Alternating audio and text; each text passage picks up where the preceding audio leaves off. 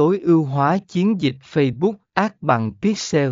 Bước đầu tiên để thành công, phần 4 quảng cáo Facebook.